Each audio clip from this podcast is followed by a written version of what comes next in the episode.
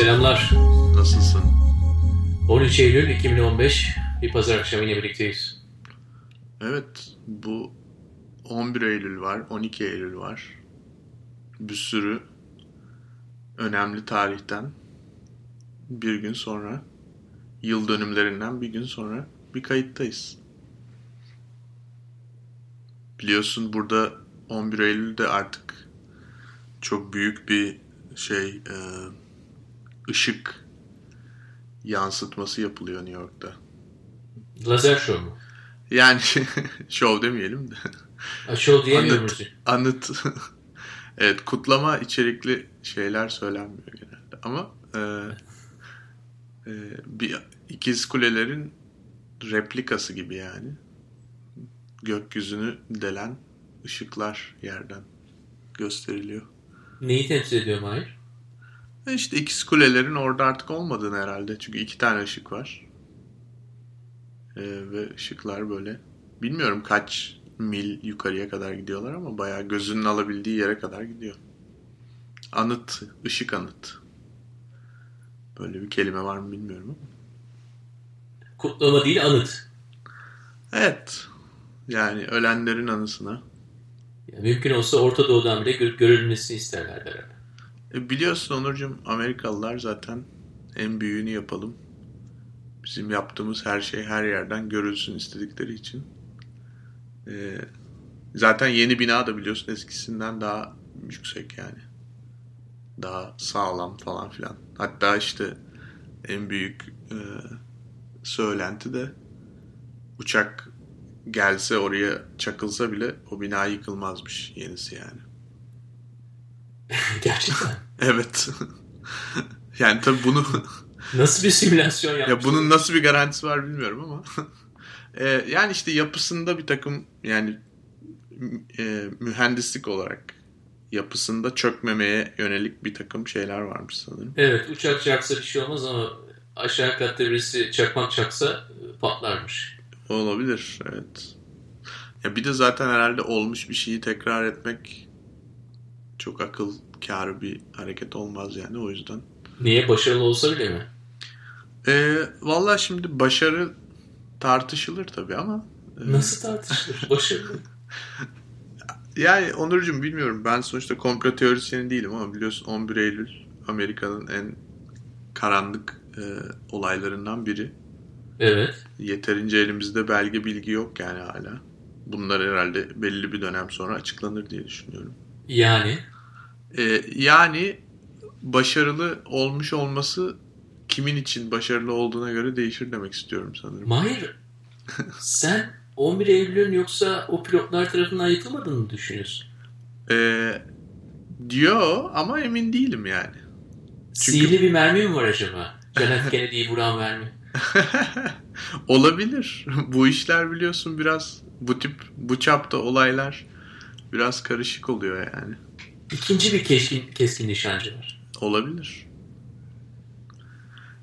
Yani mesela bu tip olaylarda her zaman için yani olayın mesela sonrasında olan şeylere baktığımızda işte İran işgali vesaire zaten hani neden öyle bir şey var o da tartışmalı bence de.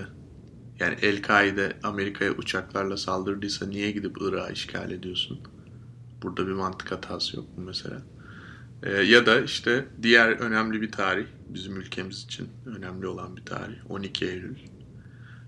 Onun devamında olan olaylara baktığımızda işte birden bütün çatışmaların durması vesaire, hapishaneler, Özal'ın gelmesi, şudur budur. Yani bir başarı var evet bu tip olayların gerçekleşmesinde ama o başarı senin benim gibi sıradan insanlar için iyi bir şey mi, kötü bir şey mi, o tartışmalı. Benim için iyi değil yani kim başardıysa. Peki 12 Eylül senin için ne ifade ediyor? Onurcuğum 12 Eylül bizim ailemiz için önemli bir tarih. Evet. Çünkü Kenan Evren'i televizyonda görerek büyümüş bir nesilden geliyorum ben.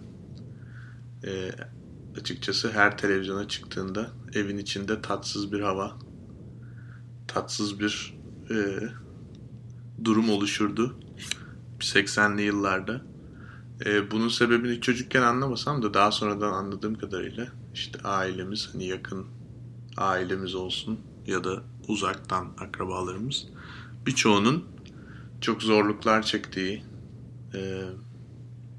düşüncelerinden ya da inandıkları şeylerden dolayı bir sürü kötü muameleye maruz kaldığı bir dönem bizim için. İnsanların, belki de Türkiye toplumunda birçok kişinin ya da en azından benim birlikte büyüdüğüm bazı insanların dediği gibi asker geldi kardeş kavgasını durdurdu gibi algıladığım bir gün değil benim için 12 Eylül. Benim için daha çok belki de naif olarak bir şeyler yapmaya çalışan insanların hayatlarının değiştiği bir gün. Hiçbir şekilde eskisi gibi olmayacak şekilde değiştirildiği bir gün. O yüzden ayrıca bir açıdan da hani birazcık benim ailemle ilgili olmasa dahi genel çerçeveden düşündüğümde Türkiye'nin bugün içinde bulunduğu durumun da en büyük sebebi 12 Eylül. Hani bütün diğer küçük sebepleri kenara bırakalım. AKP gibi bir ideolojinin doğurması dışında Diyarbakır Hapishanesi ya da Güneydoğu'da, Türkiye'nin farklı yerlerinde özellikle Kürtlere karşı uygulanan ağır muamelelerin mimarı 12 Eylül askerleri ve generalleri diye düşünüyorum ben. O yüzden o döneme bir tepki olarak doğmuş bir hareket, silahlı Kürt hareketi. Bugün de hala devam ediyor. Yani hiç hayırlı bir iş olmadı Türkiye için. Evet, birçok yönden hiç hayırlı olmadı. Gece hayatını da bitirdim, hayır. Öyle mi? Evet. Şu andaki durumdan bahsediyorsun herhalde. 12 Eylül'den bahsetmiyorsun. Yok, 12 Eylül 1980'den bahsediyorum. Öyle mi? Gece hayatını mı bitiriyor, o kısmını bilmiyorum. Evet. Gazinoları mı kapatıyor? Tabii, mesela Şirinevler. Şirinevler İstanbul'un şimdi öyle bilinmese dahi o zamanların en güzel gazinoların, pavyonların olduğu semt. Bir anda Şirinevler yok oluyor yani. Öyle bir şekilde bilinmiyor bile bugün. Evet, ben hiç duymadım bunu mesela. Bir de düşünsene yani herhangi bir şekilde bir gece kulübü sahibiysen 2 yıl boyunca işte saat 10'dan itibaren gece sokağa çıkma yasağı var herhalde. Peki iş planının içinde çok iyi bir şey olmaz.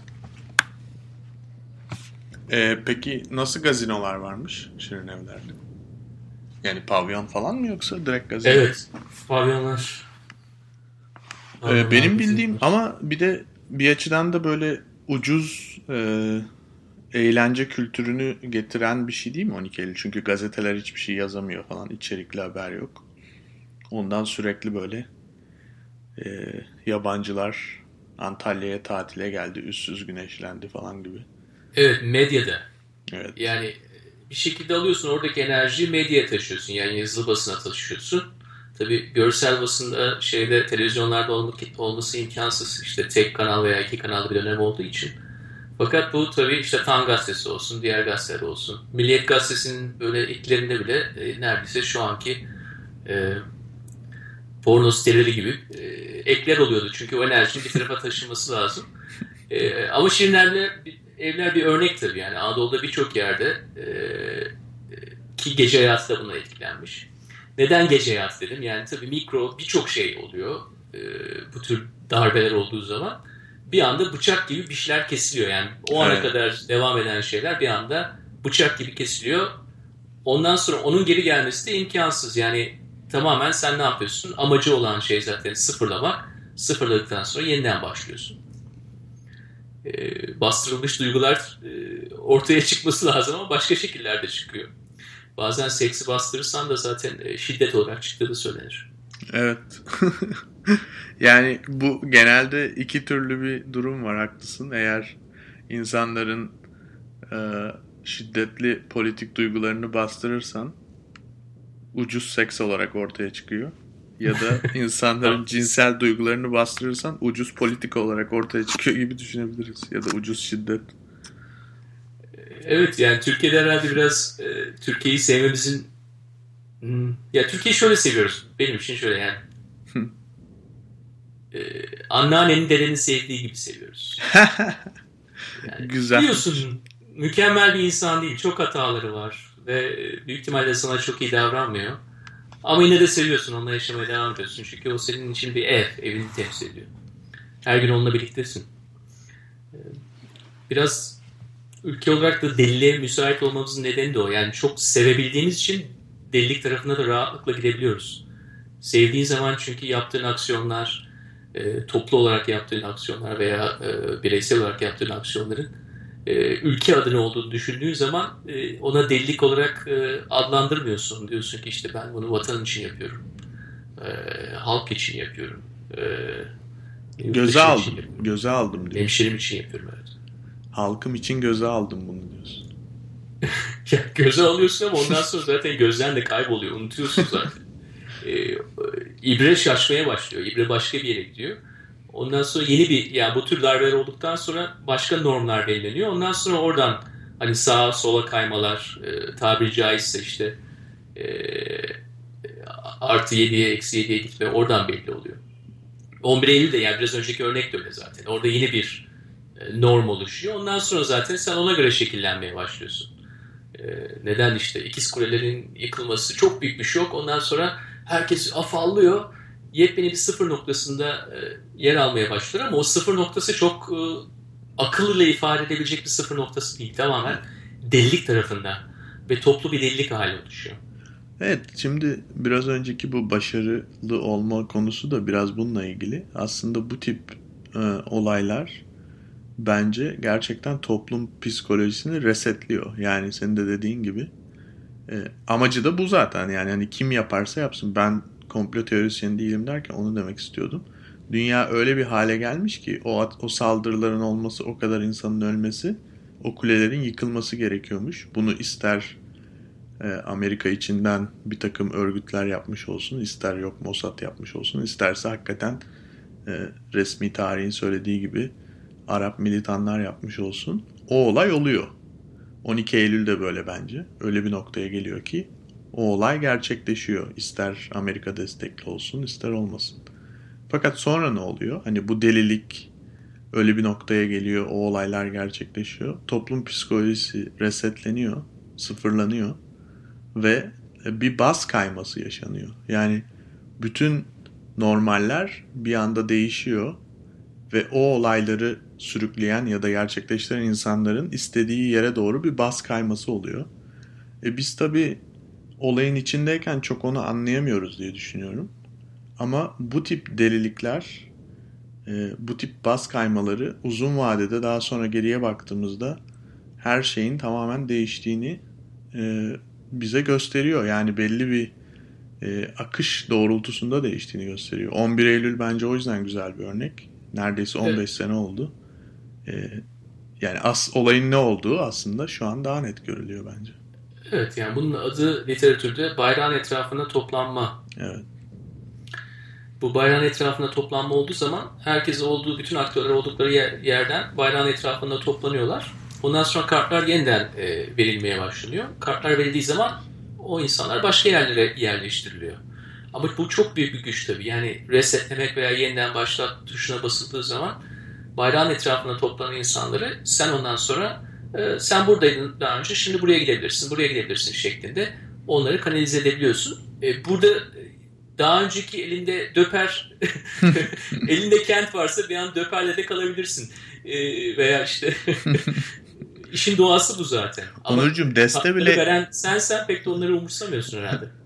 Deste bile değişiyor olabilir o arada. Hani elin yeniden dağıtılmasından ziyade bir takım kartlar çıkartılıyor olabilir desteden. Bence güzel bir nokta, hayır, doğrudur.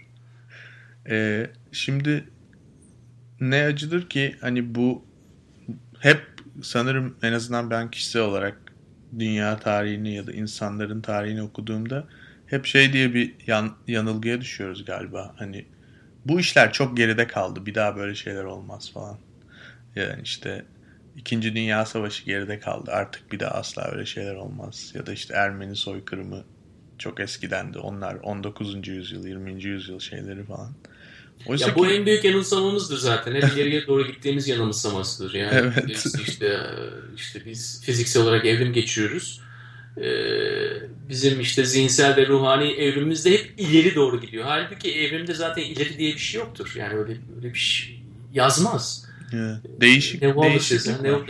Yani yok öyle bir şey. Değişim tabii ki baki, hiçbir zaman değişmeyen bir şey olmayacak. Hep değişim. Ama ilerleme güdüsü ve bunun empoze edilmesi çok ilginçtir. Evet.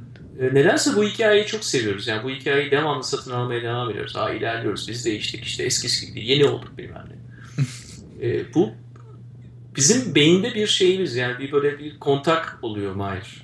Sanırım o şundan kaynaklanıyor olabilir Onur.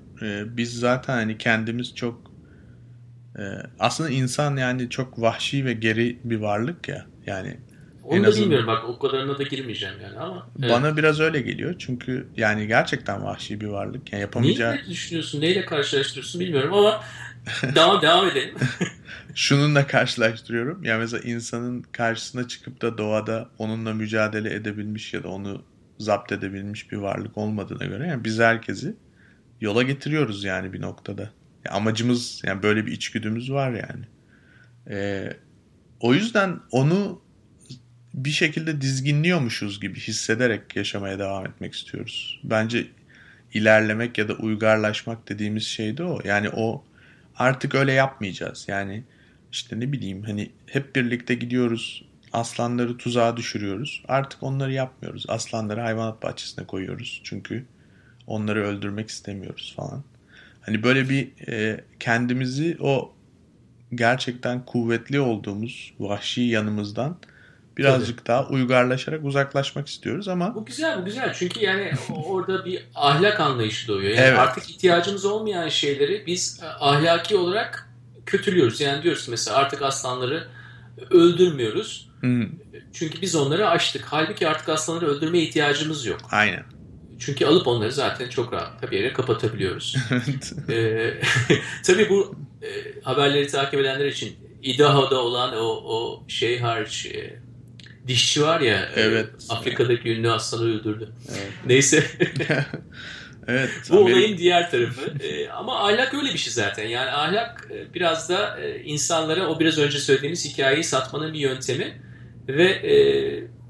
ve üzülmüş olmak veya üzülmüş gibi yapmak, toplu olarak üzülmüş olmak. İşte dedin ya mesela programın dışında işte lazer şovu olmuyor, lazer anması oluyor. Hı. İşte alkışlamıyoruz.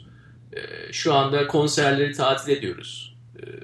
Bunlar gibi esas da bu ahlak anlayışının birer tezahürü ortaya çıkıyor. Hı-hı. Bu da kendimizi iyi hissettirmek için. Halbuki biz sabahleyin kalkıyoruz yine ne yapıyoruz? İşte Doğuş'un işte restoranlarına gidiyoruz. Onun gazetesini okuyoruz. İşte veya yani normal yaptığımız şeyleri yapıyoruz. Normal işte biz her gün ne yapıyorsak onu yapıyoruz ama ağlıyoruz.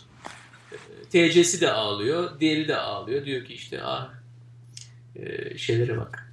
Haberlere bak. Göçmenlere bak. Haberlere bak. Nasıl bir dünyada yaşıyoruz? Türkiye ne hale geldi? Yani bunun gibi esaslı bunlar bizi o ahlak anlayışının bir parçası bunlar. Bizi de iyi hissettiriyor. Halbuki üzülmüş gibi yapmamız gerekmiyor. İşte orada biraz ikiyüzlüyüz tabii Onur. İnsan yani sonuçta biraz önce dediğimiz olay gibi hani ahlaklı olduğuna inanmaya çalışıyorsun. Oysa ki o hayvanları artık öldürmemenin sebebi öldürmeye ihtiyacın olmaman. Burada da olan olaylara kayıtsız kalmamak istiyorsun. O yüzden konserini iptal ediyorsun. Ama mesela diyelim borsada paran var. İşte makine endüstrisinden, silah endüstrisinden kağıt almışsın. Hani onu satmıyorsun ama. Ama konseri iptal ediyorsun. Yani çünkü insanlar ölüyor. Orada bir duyarlılık göstermen gerekiyor.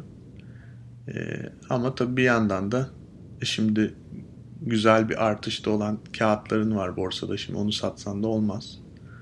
O yüzden konseri iptal ediyorsun. Yani, bir de satsan yani kimse bilmeyecek bunu. Eğer gidip bunu orada açıklamazsan kimsenin haberi de olmayacak. Haberi olmayacak bir şey, adımı atmanın, sembolik adımı atmanın ne anlamı var ki? Evet.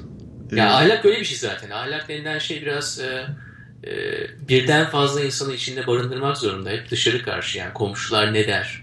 Ürelik başka bir türlüsü esas. Paylaştıkça çoğalan bir şey diyorsun. Kesinlikle öyle. Yani ahlak mesela... kesinlikle yani ilk sosyal medyadır ahlak. Evet. Yani mesela şimdi biz gitsek diyelim ki çok aşırı milliyetçi duygulara sahip bir insanız.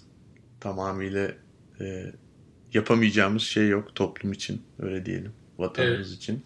Evet. Şimdi ben gitsem bireysel olarak ne bileyim bir mücadele başlatsam toplumu, vatanı bölmeye çalışan insanlar için, bunları elimine etmek için hukuksal yollardan bir şey yapsam bunun ne önemi var şimdi? Yani bunu kimse görmeyecek ki. Oysa ki ben mesela böyle 8-10 arkadaşımla toplansam, bir şehir merkezinde gitsem, böyle bir yer yaksam, bir anıtın önünde saygı duruşu yapsam, bir şey yapsam, bir hareketler, o zaman daha bir duyarlılığımı daha iyi göstermiş olurum yani.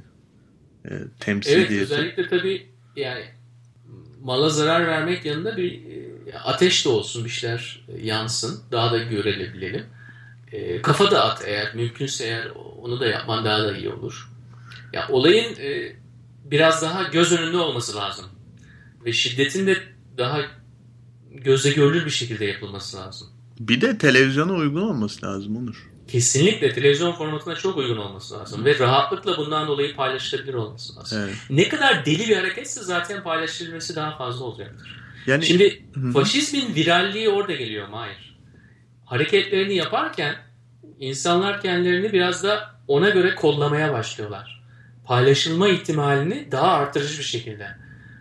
Ne yapıyorlar? Bunun göz önünde daha fazla görülmesi için ve başka insanlar tarafından bir şekilde hem takdir edilmesi için, simüle edilmesi için, tekrarlanabilmesi için basit hareketlerle nedir? Büyük hareketler yapılıyor esas da. Büyüklüğü de ben biraz hani fiziksel şiddet olarak algılıyorum ama bu televizyon formatlarına yansıması için de yani çok da uzun olmayacak yani. Biraz basit olması lazım. Hayır. Yani işte yapma, bu... kafa atma gibi örnekler oradan geliyor. Evet. Şimdi gerçekten biliyorsun zaten bazı araştırmalar var. İnsanlar 2 dakikadan uzun video izlemiyorlarmış artık. Evet. O yüzden bu 2 dakikalık... 45 dakikadan fazla podcast dinliyorlar mı acaba? Zannetmiyorum. O yüzden bence güzel yani. Uzun uzun yapabiliriz podcast'ı. Hatta bu bence böyle Vine, işte Periscope falan filan gibi ortamlarla 45 saniyeye, 1 dakikaya falan çekilmiştir diye düşünüyorum yani. O yüzden bu yaptığımız delilik vatan için, vatan uğruna, eğer ki bu formatta paylaşılabilir bir şeye girerse, yani o sürede özetlenebilecek bir delilikse, güzel de görüntüsü varsa o zaman... daha da büyük etki yaratıyor diye düşünüyorum. Hem de senin dediğin gibi işte bu toplu intihar viralleri gibi, yani insanlar birbirlerini takip ediyorlar. Biri diğerinden görüp böylelikle ahlakını yaymış olabiliyor. Evet, en fazla göz bebeğine seslenmek için, en fazla kulağa seslenmek için en kısa sürede en etkisi olacak hareketin yapılması lazım ve bunu yaparken de kesinlikle etrafta başka insanlar olması lazım ve mümkünse kameraların olması lazım. Evet. Eğer o kameralar varsa da mümkünse ulusal medya olsun. Yerel medya olmasın. Kaybolmasın hareketleriniz boşu. İşte bazı kameralar gelmiyor diye zaten oraya gittiler biliyorsun Onur. Sürriyete saldırdılar 2 kere. Evet, doğru. Çünkü kendine saldırınca bu sefer yayınlamak zorunda kalıyor yani. Ya ilkinde yayınlamadım da ikincisinde biraz daha. Benim en çok ilgimi çeken haberlerden biri, ilgimi iyi anlamda değil ama kötü anlamda çeken. Evet. Biliyorsun bir İbrahim adlı bir vatandaşa Muğla'da Atatürk büstü öptürdüler. Evet. Yani bu gerçekten biraz önce konuştuğumuz şeye güzel bir örnek. Çünkü taraflı tarafsız, yandaş, kalleş, her türlü medya bu haberi verdi. Çünkü gerçekten o formata bir yenilik getirmiş bir linç yöntemi ve dediğimiz gibi o yüzden çok paylaşıldı. Herkesin haberi olmuş. Evet, tabii içerisinde utanç faktörü de var. Yani birisine zarar vermenin türlü hali var. Ama içerisinde utanç girdiği zaman onun anlamı da bir farklılaşıyor ve paylaşılma oranı da daha artıyor. Evet. Yani gerçekten bir narratif olarak o haber oldukça iyi kurgulanmış bir narratif olduğunu düşünüyorum. Yani işin içinde Atatürk falan da var yani, o yüzden oldukça virale çok müsait bir haberdi o. Ya tabii biz bunun hani insanlar tarafından bilinçli yapıldığı savunmuyoruz. Değil mi? Yani bir şekilde bu oluyor. Ne oluyor? Etrafındaki değişimlerden dolayı senin bazı bilgilerinde ortaya çıkması farklı şekillerde oluyor. Hı hı. Yani 1980'de olan bu davranışlar 2015'te çok daha farklı. Çünkü teknoloji çok farklı. Hı hı. Ekonomi çok daha farklı. Bizim savunduğumuz da bu zaten. Yoksa insanlar bilinçli olarak bunları yapıyorlar. Üst bilincinde olduğunu söylemiyoruz. Hı hı. Onur, yani bu bilinç meselesi özellikle bence toplumsal konularda birkaç farklı açıdan görülebilecek bir olay. Bir kere muscle man, yani asıl olayı icra eden insanların herhangi bir bilinçten ziyade bir histeri içinde oldukları zaten görülüyor yani ekrandan da. Ya da işte neyse okuduklarımızdan.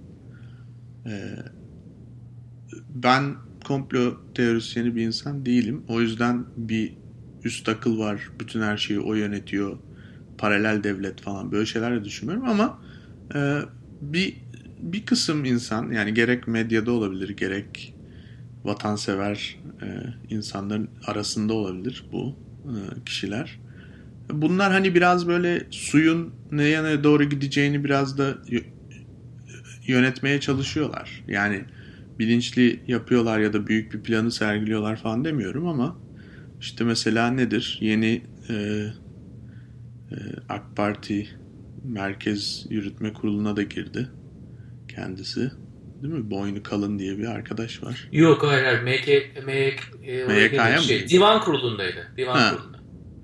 Şimdi o mesela tabii şimdi çıkıp böyle deyince bazı şeyler, ne olursa olsun, seçimden sonra ne olursa olsun başkan yaptıracağız.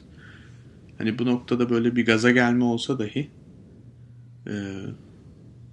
sonuçta politikaya atılmış tecrübeli bir insan.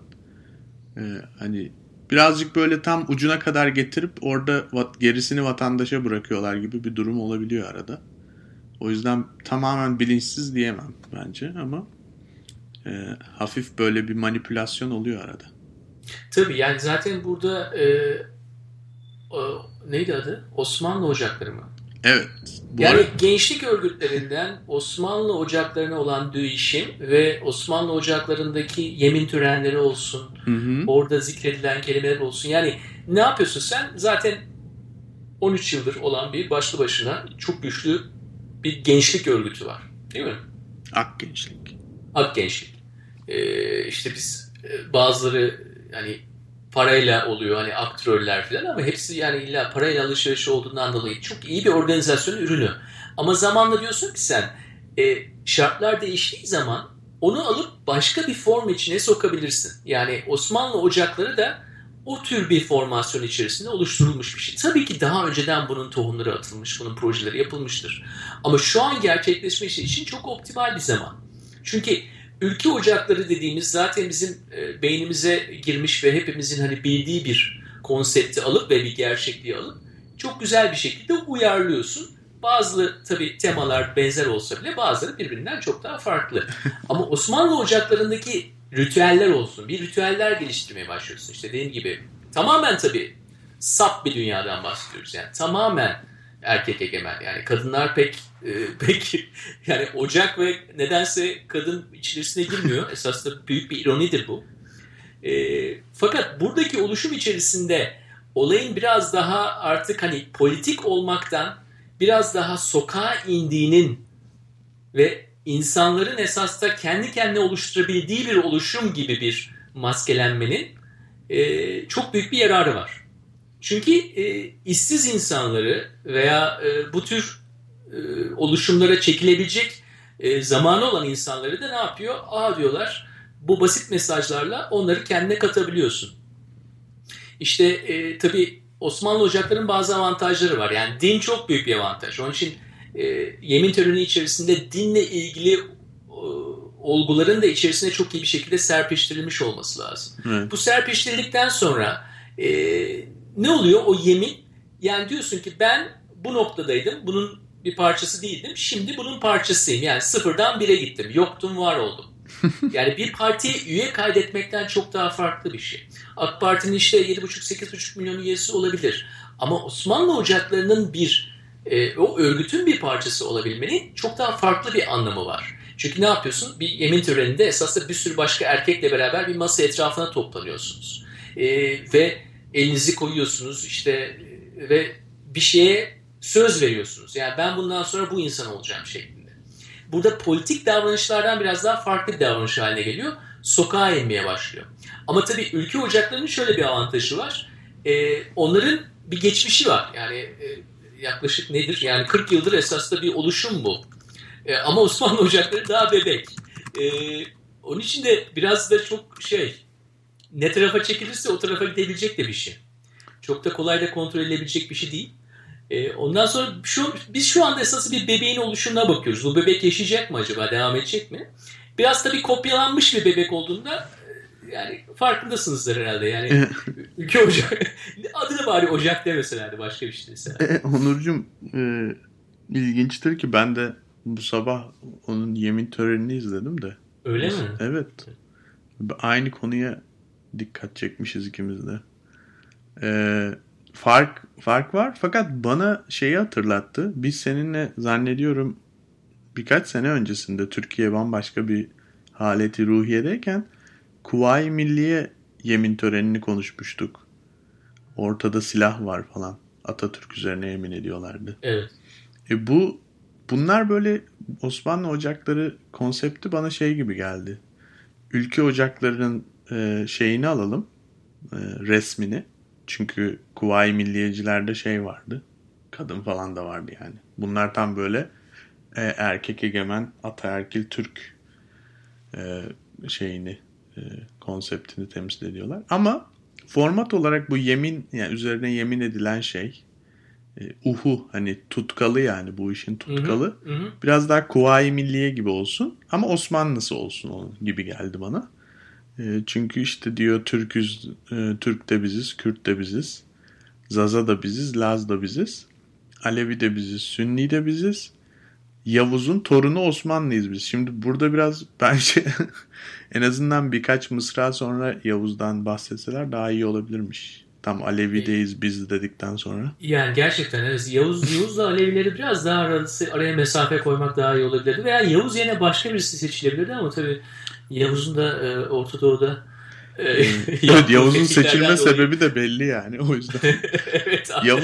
Yavuz abi çok avantajı ve dezavantajı olan bir isim yani biliyorsun. Çünkü hem gitmiş Mısır'dan işte her şeyi toplamış getirmiş peygamber emanetleri Kudüs.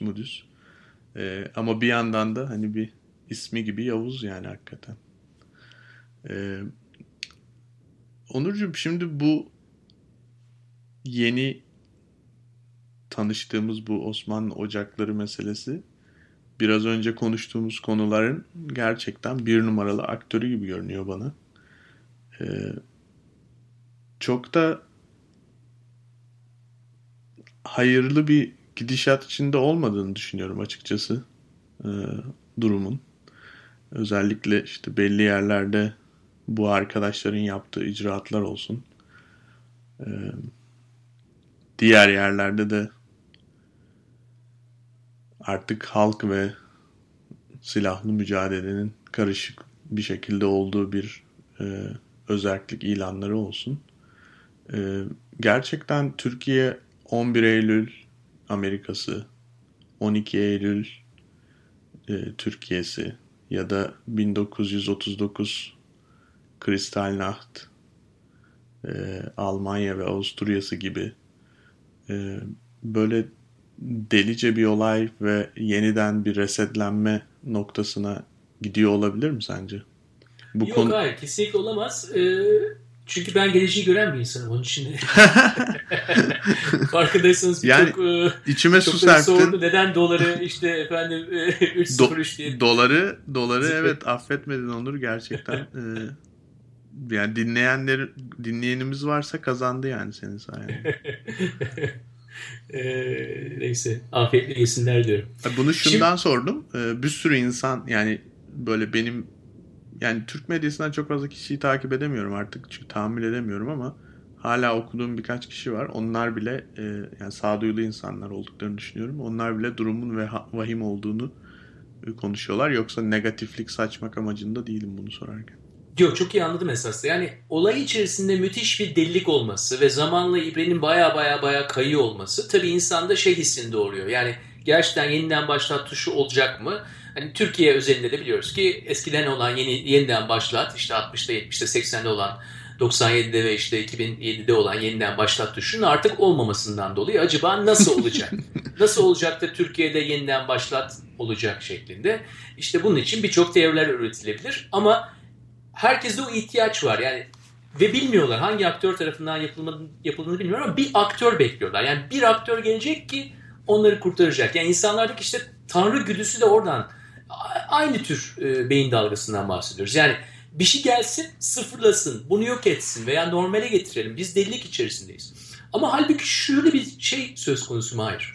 Zamanla değişince yeni bir norm oluştuktan sonra o normdan illa sen yeniden sıfır noktasına veya yeniden bir normale gelmiyorsun. Oradan bambaşka bir yere geliyorsun ve iki boyutlu düşünmemen gerekiyor. Çok boyutlu düşünmek gerekiyor. Yani biz sanki ibrede böyle sağa doğru kaydık, ondan sonra tam ortaya geleceğiz şeklinde düşünmememiz lazım. Biz tamamen bambaşka bir yere gideceğiz ve bunun oluşumunda da illa yeniden başlat tuşu olmayacaktır. Ne olabilir? İşte kriz olabilir, şöyle olur, ekonomi kötüye gider, bunlar değişir. Efendime söyleyeyim, Amerika ister bu olur, Orta Doğu'da şu olur, IŞİD Türkiye'ye saldırmaya başlar, Ruslar kızar, Suriye'den çıkarlar Türkiye. Yani birçok teori üretmek mümkün. Önemli olan ne olacağı değil. Ben dahil olarak geleceği göremeyiz zaten. Ama önemli olan şu var. Bizim öyle bir ihtiyacımız oluşuyor zamanla. Çünkü başka yerden yapabilecek bir şeyin olmadığını düşünüyoruz. Başka bir yapılacak şey olmadığı zaman da ne olsun? Aman gelsin ki bir şey, bir aktör gelsin ki yeniden başlat tuşuna bassın. Bunun bir ihtiyaç olarak bizde belirmesi bunun olacağı anlamına gelmiyor. Ben sana şu noktadan... Aynen kumarda kazanacağımızı hissetmemiz kazanacağımız anlamına gelmemesi gibi. Aynen, insan beyni öyle bir şey zaten. Yani yeni gelen verileri daha önceki inançlarına göre yorumlamak konusunda çok büyük üstadız biz. Yani önceden bir inancımız oluşuyor zamanla. O inancı biz sabitliyoruz, böyle fixliyoruz. Ondan sonra yeni veriler geldiği zaman bile o verileri alış şeklimiz o inancın olduğu pozisyona göre oluyor. O verileri sen inancını başka bir yere otursaydın o verileri çok daha farklı bir şekilde algılayabilirdin. Ama algılamıyorsun. Çünkü inancını esasında tutturmuşsun. Belli bir yerde kalmış. Zaten inancın en büyük sorunlarından bir tanesi o. Öyle fixlenmesi. Halbuki inanç sıvı bir şey. Zamanla değişebilecek. Çok daha şekilde başka formlara girebilecek. Transformasyon yapabilecek bir şey. Çünkü yani başka türlü de senin için iyi olan şey o esasında. Yani senin kendini devam ettirmen için en önemli şey o. Yani inancını zamanla böyle değişik noktalara koyabilmen. Ama biz o konuda çok iyi değiliz. Bizim çok iyi olduğumuz nokta inancı sabitleyip yeni gelen verileri de o inancın içerisine oturtmak oluyor. Benim bu konuda sana söylemek istediğim bir şey var. Bütün bir bu delilik dediğimiz şey içerisinde en önemli kelimelerden bir tanesi linguistik olarak biz kelimesi. Biz kelimesinin telaffuz edilmesi. Biz böyleyiz. Biz neden bunu düşünmedik? Biz bunu düşündük. Biz bunu yaptık. Şimdi bizim esasında yalnızca yani belli bir çekirdek kadro olduğunu düşünmüyorum. Veya işte politik bir şey olduğunu da düşünmüyorum yalnızca. Biz bir ihtiyaç. Biz öyle bir ihtiyaç ki o bizim içinde olmak insanları çok iyi hissettiriyor. Çünkü biz demek iktidar demek. İktidarın o kelime içerisinde, o üç harf içerisinde yerleştirilmiş olması insanın davranışlarını kendi kendine kontrol etmesine hiçbir ihtiyaç olmadığını esaslı gösteriyor. Diyor ki ben ihtiyacım değil, artık kendi davranışlarımı kontrol etmek zorunda değilim. Söylediklerime sansürlemek zorunda değilim. Eğer ben kendimi bize oturtmuşsam, bizim olduğu modül içerisinde ben yer almışsam ondan sonra ne yapıyorum? Kendimi otopilota bağlıyorum. Yani biz içerisine girebilecek bütün davranışları veya bütün sözcükleri ben rahatlıkla söyleyebilirim veya o şekilde davranabilirim. Ben şu an neyim? hani reality show programlarında var ya, bir joker alıyorsun işte, seni kimse programdan çıkartamıyor. Evet. Nedir? İşte dokunulmazlık. Evet, işte o dokunulmazlık biz kelimesi içerisinde hapsedilmiş durumda. Tabii, ama onun içinde hapsolmuşsan gerçekten de hayatın çok güzel devam ediyor. Çok rahat hissediyorsun kendini. Sabahleyin kalktığın zaman diyorsun ki evet hayat çok zor. Evet ben ayda 1.000 lira kazanıyorum. Evet yani gerçekten yarın ne olacağını bilmiyorum belki mikro olarak ailemde ve çoğumuzun durumu bu olduğu halde. Ne diyorsun? Ama ben bizim içerisindeyim. Biziz. Kazanan taraftayım. Ondan sonra eğer yapılmayan bir şey varsa biz neden bunu yapmadık diyorsun. Yapılan bir şey varsa biz bunu yaptık diyorsun. Ya onun için Osmanlı Ocakları falan harika bir adım ya. Mükemmel bir formasyon. Ben başarılı diyeceğim ama senin ne diyeceğini bilmiyorum. Ya ben böyle karma projeleri çok seviyorum. Yani birinden biraz ödünç alıp öbüründen biraz daha ödünç alıp işte şuradan bu kavramı alayım. Şuradan şu formatı alayım. Üzerine güzel zaten milletin bildiği ritüelleri ekleyeyim. Yemin töreni falan. Bir de yani cinsiyette zaten tek bir cinsiyet temsil ediyorsa bir de hani şeyi de ortadan kaldırıyorsun. Gereksiz insanlar arasında cinsel çekimi de ortadan kaldırıyorsun. Çünkü eğer o olursa ki hani oluyordur da ama onu askeriye indirerek şeyi de sağlıyorsun. Yani biliyorsun cinsellik girdiği zaman bütün yeminler veya inançlar bir anda pencereden dışarı atılabilir. Bütün bu söylediklerinin üstüne... başarılı olmasının başka bir sebebi, yani başarılıyı senin ne anlamda kullandığını biliyorum ya da bildiğimi sanıyorum, bilmiyorum. Biraz da banal olması. Yani mesela giremeyeceği ortamlara, ya Adnan Oktar bunu çok iyi yapıyor bence. Giremeyeceği, yani asla düşüncelerini onların konuşulmayacağı ortamların nasıl insanlar olduğunu ve neler tüketeceklerini bildikleri için ona göre çok fantastik hareketler yapıyor bazen ki biraz önce bahsettiğimiz bir viral etki yaratabilsin.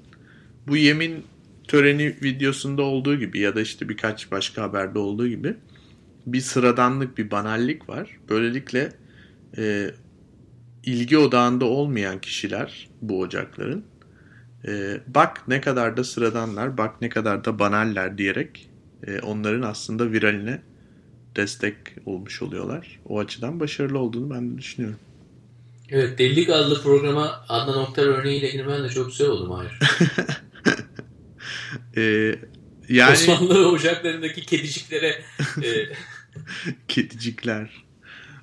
Adnan Oktar başarılı abi. Kim ne derse desin. Yani çünkü ben yani böyle bu kadar çok karşıt görüşteki insanın bu kadar çok o adamın videolarını paylaştığını başka hiçbir örnekte görmedim yani. Sex sells man, sex sells. Aynen öyle yani. Ve hayır çünkü American Freak Show gibi. Yani adam o olayı çok iyi çözmüş. Biliyor ki insanlar böyle freak şeyler gördüklerinde başka biriyle paylaşmak istiyorlar hemen. Aa bak ben gördüm, sen de gör. Herif neler yapmış, gözlerine inanamazsın falan.